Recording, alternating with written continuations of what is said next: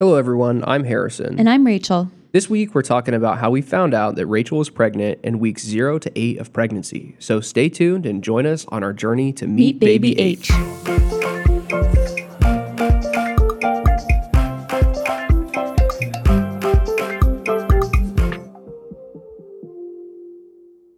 Well, welcome everybody. This is our first ever podcast episode. So, as a quick little intro to who we are, I am Rachel, and my co host here is my husband, Harrison. And we've been together for about four years, married for about a year. And we're so excited to take you along with us through the journey of meeting our first baby and all the things we'll learn along the way. We know that we're not experts by any means, but we hope that you can laugh alongside us and learn from our mistakes. And our last name starts with H. So, until we know the name of our little tyke, we'll continue with baby H. So, for now, let's get started and talk about how we found out that I'm pregnant. So, at the very beginning of this year, we decided to take a pretty long trip to Disney World. So, we were probably there about a week. And I'd say about halfway through it, Rachel was thinking that it was about time for her to get her period. And it just never really happened. So, while we were there, we talked a lot about it. And, you know, when we got home, we decided that Rachel should go ahead and take a test. I really did not want to get my period that week. It is kind of funny because all the time, whenever we go travel, it seems like that's when Rachel gets her period, like consistently. It never fails. Yeah, and who wants to do that while they're at Disney World and on their honeymoon?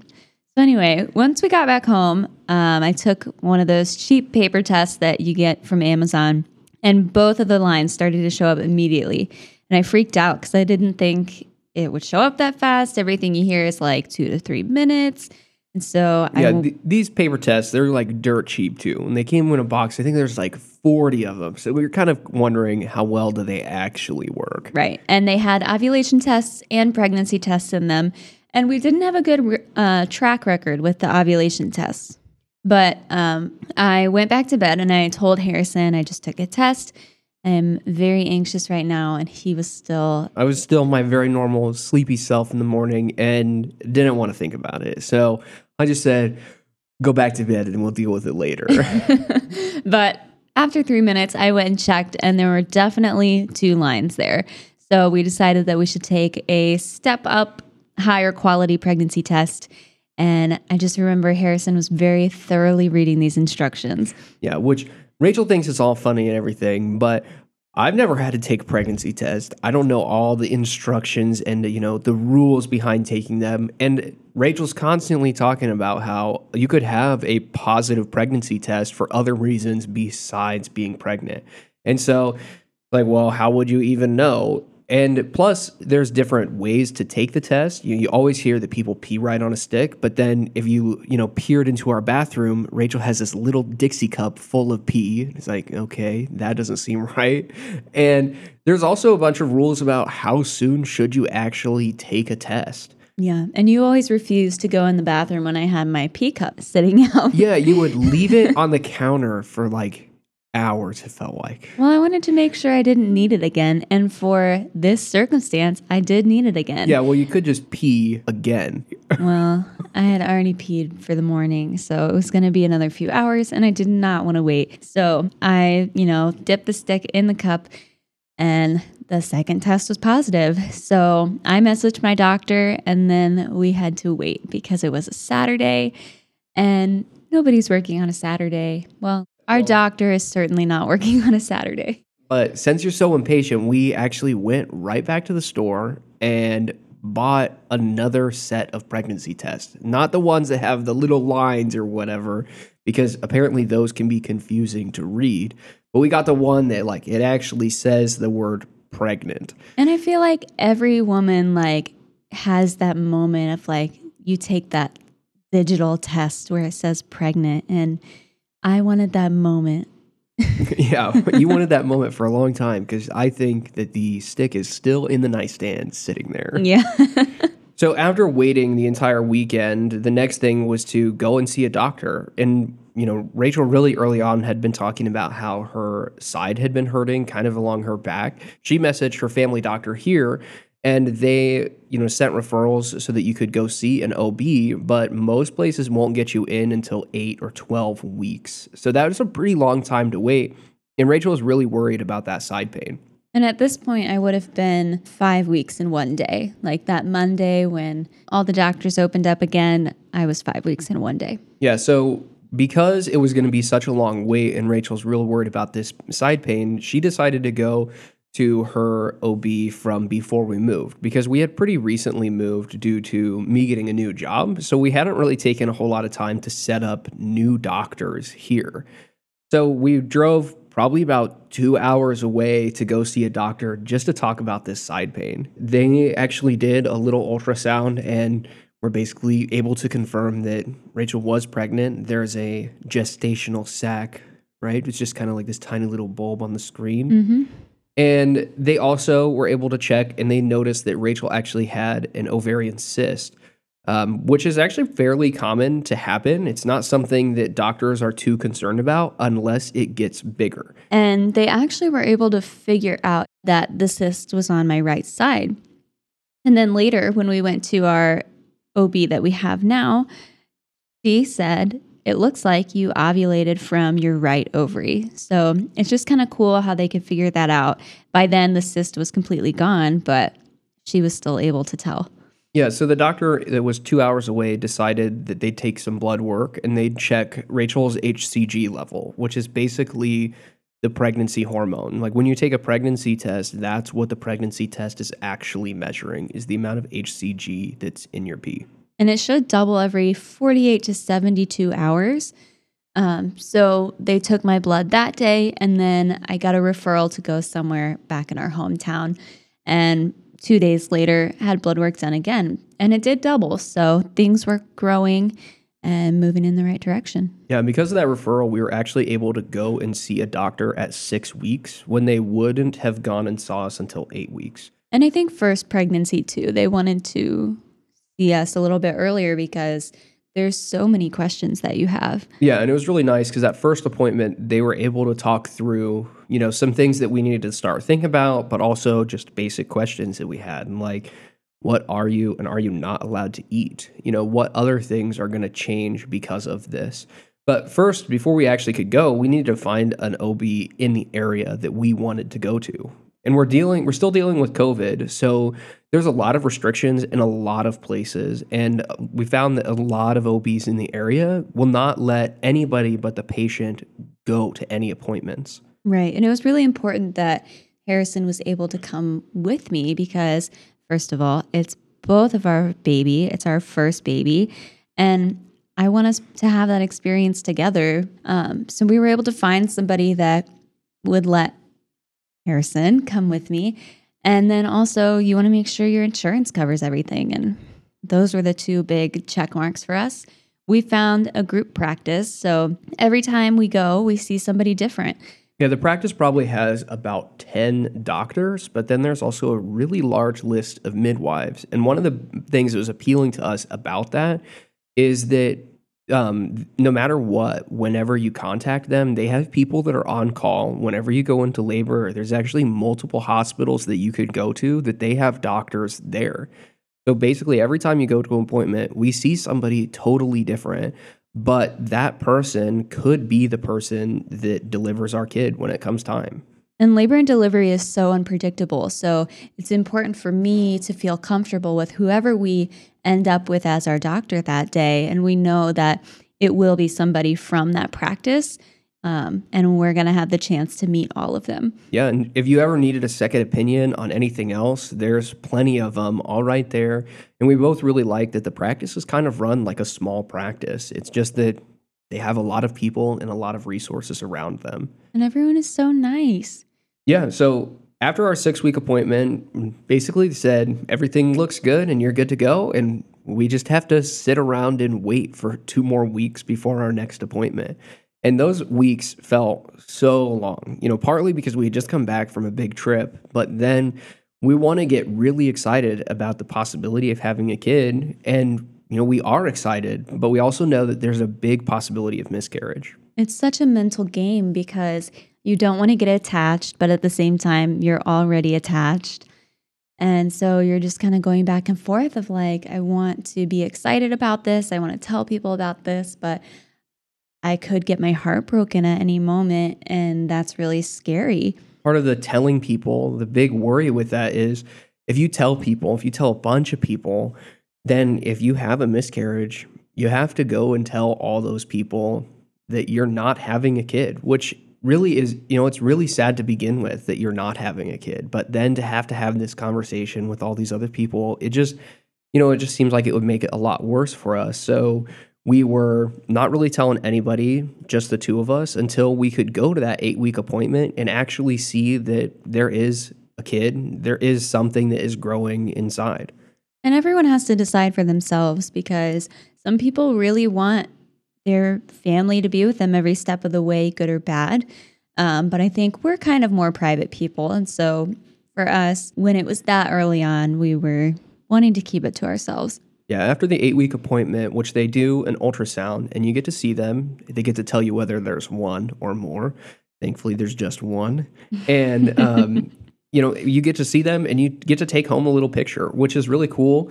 And we decided that after that, we were going to go ahead and just tell our parents. That way we could talk to them. Plus, we were um, our lease was just about up, so we were actually considering moving again, and that's something that our family was able to help us with. Yeah, and the little tyke kind of looked like a little fish because they don't have legs yet; they have a little tail, but they do have arm nubs and a head and a clear body. So that was cool to see. We saw the heartbeat, and for us, that meant they're alive, and we wanted to share that with the people that were closest to us.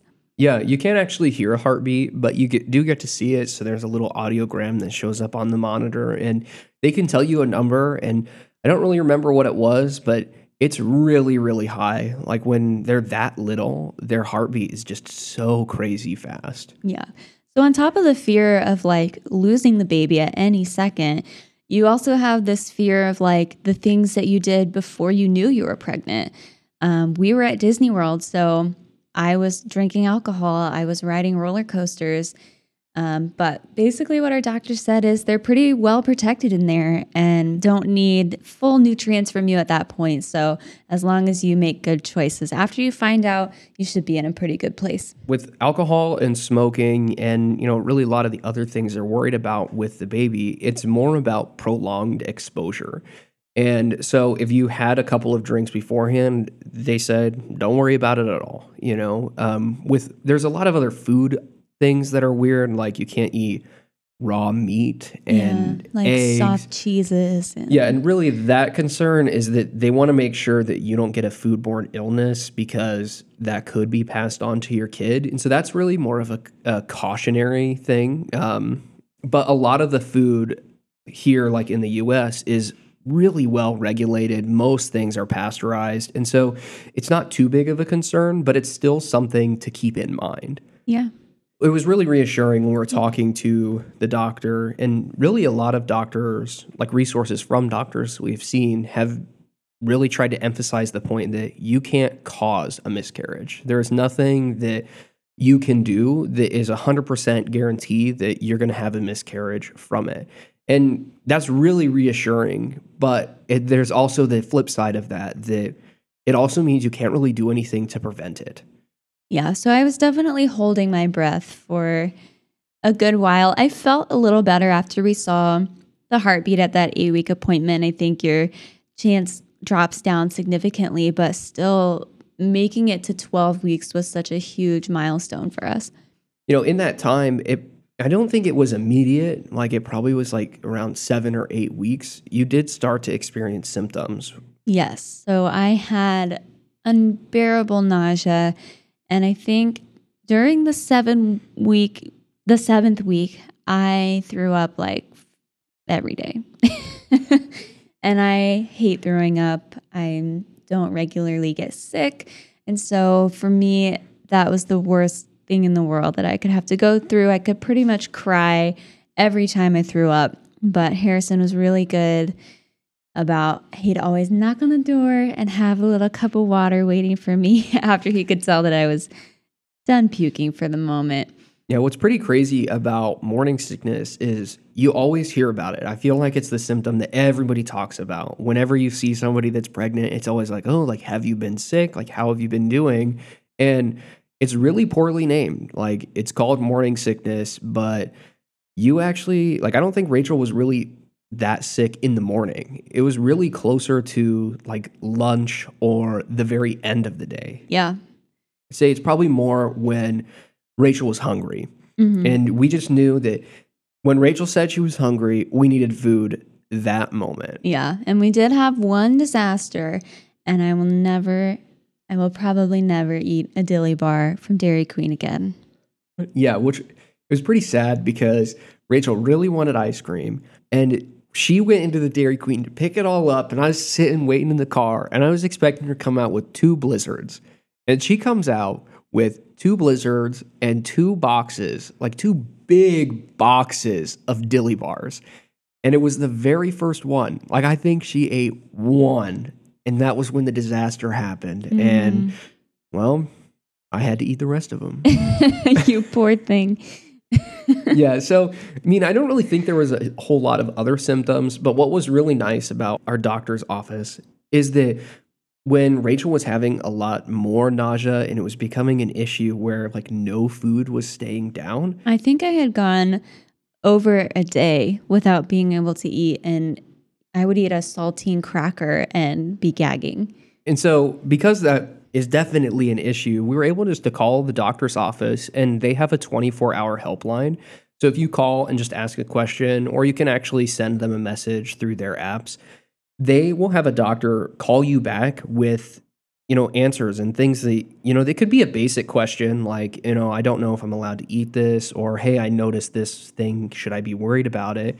And they'll help take care of you but we were able to make that phone call and th- we actually had a prescription for rachel within 24 hours to help with the nausea Yeah, and we had we went to the Dancing with the Stars tour that night, so I was very thankful that we got that medicine just in time. Like I think I went and picked it up, came and picked you up, and we went to the concert. Yeah, and there there's some other like home remedies for nausea that we did try. So there's a vitamin, I think it's the B6 vitamin that people really say helps with um really say that it helps with nausea, but you it's not I want to say that when you go to the pharmacy and pick up like B6 vitamins, it's like the capsule is way too big. Like you're not supposed to have that much of it. Well, I also could only find the B complex, which is all the Bs, and I really only needed B6. Yeah, so they make these things called Preggie Pops that Rachel had heard a lot about, said that they were like really, really helpful. And we ordered a ton of them. Like, I think that they came in like this three pack of like 45 a piece. And Rachel maybe ate two and she hates them. She just They're thinks they taste horrible. But I don't know if it's because they actually taste horrible or if I was just so miserable that everything tasted horrible. Yeah, so there's, you know, there's that. They make a couple other things that are like, you know, similar to that. I actually think that Jolly Ranchers worked really well. Like you you just went Oh. through tons of Jolly Ranchers. Yes, Jolly Ranchers are amazing. I think just a lot of people will say, you know, if you have an upset stomach, like even when you're not pregnant, that just having like a hard candy or something to suck on is really, really helpful. Yeah, and the Preggie Pops are like the healthy version. They have like less sugars and dyes and things. So if you're into that, like they're definitely worth a try. But for me, I couldn't do it. Yeah, they're all like sour flavors too. It's I mean, they basically are a healthy version of Jolly Ranchers that have they have higher amounts of I think it's ginger and B6 that they try to really pump in there to help with nausea. Yeah. And ginger tea did help. I had that a couple times. Yeah. So there's a couple different things, but what B- Rachel was able to determine for her is that it was all related to iron. So Rachel actually has two prenatals. One of them is like a gummy that's really chewy, and then one is a one was a pill that actually was prescribed by the OB. The one that's a pill has iron in it, and the gummy one does not. And I would rotate them every other day. So I would still get the iron, but I was noticing that it was making me, the iron was making me more sick. So I would try to balance it out. But eventually it got to the point where I just couldn't take a prenatal at all. And I think now I'm taking the Flintstone gummies. Yeah, which Rachel is convinced that if you eat two of them, they work as a prenatal, but That's what I've heard. Yeah, we're not doctors, so you know, take it with a grain of salt. But Rachel's convinced that two Flintstone gummies is the equivalent of a prenatal. And they taste more like fruit snacks. And I think that's what I need. Other than bad symptoms of the pregnancy, Rachel definitely started getting cravings really early on. I am convinced that whatever she was craving is the thing that I least wanted for dinner. and whatever Harrison wanted for dinner, I was repulsed by. Yeah, like I have never, ever ate so much mac and cheese in my life. Mac and cheese, still to this day, is just, it smacks. And I've been reading that um, people have been saying that your baby really favors the foods that you crave while you're pregnant. So I'm hoping this is not true. Harrison doesn't like to make mac and cheese. So if Yeah. this little baby loves mac and cheese, there's going to be some conflict. Yeah, and I don't really have a problem with mac and cheese. Mac and cheese is fine. I do not like doing the dishes for mac and cheese because it's just nasty. Yeah, but right now Panera mac and cheese is my favorite, and I'll get the large bowl, and it is so good. Yeah, but you got to be careful with Rachel because these cravings. Every time we go somewhere, she wants to order two and a half meals just for herself, and then she only eats half of one. Yeah, I feel like my stomach is getting smaller, but when I'm hungry, I feel like I need to eat everything. Yeah, and but then you give her everything, and she will not. So we've gotten a little bit more stern about regulating what Rachel can order. You Yeah. know, and you know, like meals like Wendy's four for four, stuff like that. That it offers like a wide variety of stuff in small portions seems to be the win. But not everywhere does stuff like that. Well, Mr. Financial Numbers over here was obviously worried about the cost because we're wasting all this food, but We also just shouldn't be wasting food. Well, yeah, but it got to the point where I was like, you just need to tell me no because when I'm in the middle of my hanger, It is hanger. I, I just want to eat everything in sight. Yeah, so food has definitely been something that's totally different for Rachel. Yeah. Like things that I haven't wanted in a long time, like ramen noodles. That was like a college favorite, and now I'm I eat them all the time again. You know, we hear a lot about people that are like, you need you need to eat all of these really healthy things because it's great for your kid that you know you're growing and the nutrients that you take in are going to that kid and it's something to think about but at the end of the day if you can't keep those things down some food even if it's junk food is better than no food Yeah. Just eat what you can eat. And I definitely took that advice. And somehow I didn't gain any weight this first trimester. yeah a lot of people say like you know there's like oh well you're growing a human in there you can eat for two and they actually don't recommend that i don't No. think You're only supposed to eat like an extra like quarter of what you eat. But um, yeah, with all the puking I was doing, I think I was counteracting all the junk I was eating. Yeah, and it's not uncommon for people to lose weight in the first trimester. Yeah. Yeah, so with all that in mind, we're really excited to go on this journey and get to share it with you. Next time, we're going to talk a little bit about trying to conceive in our fertility journey. Thanks for joining us. See you next time.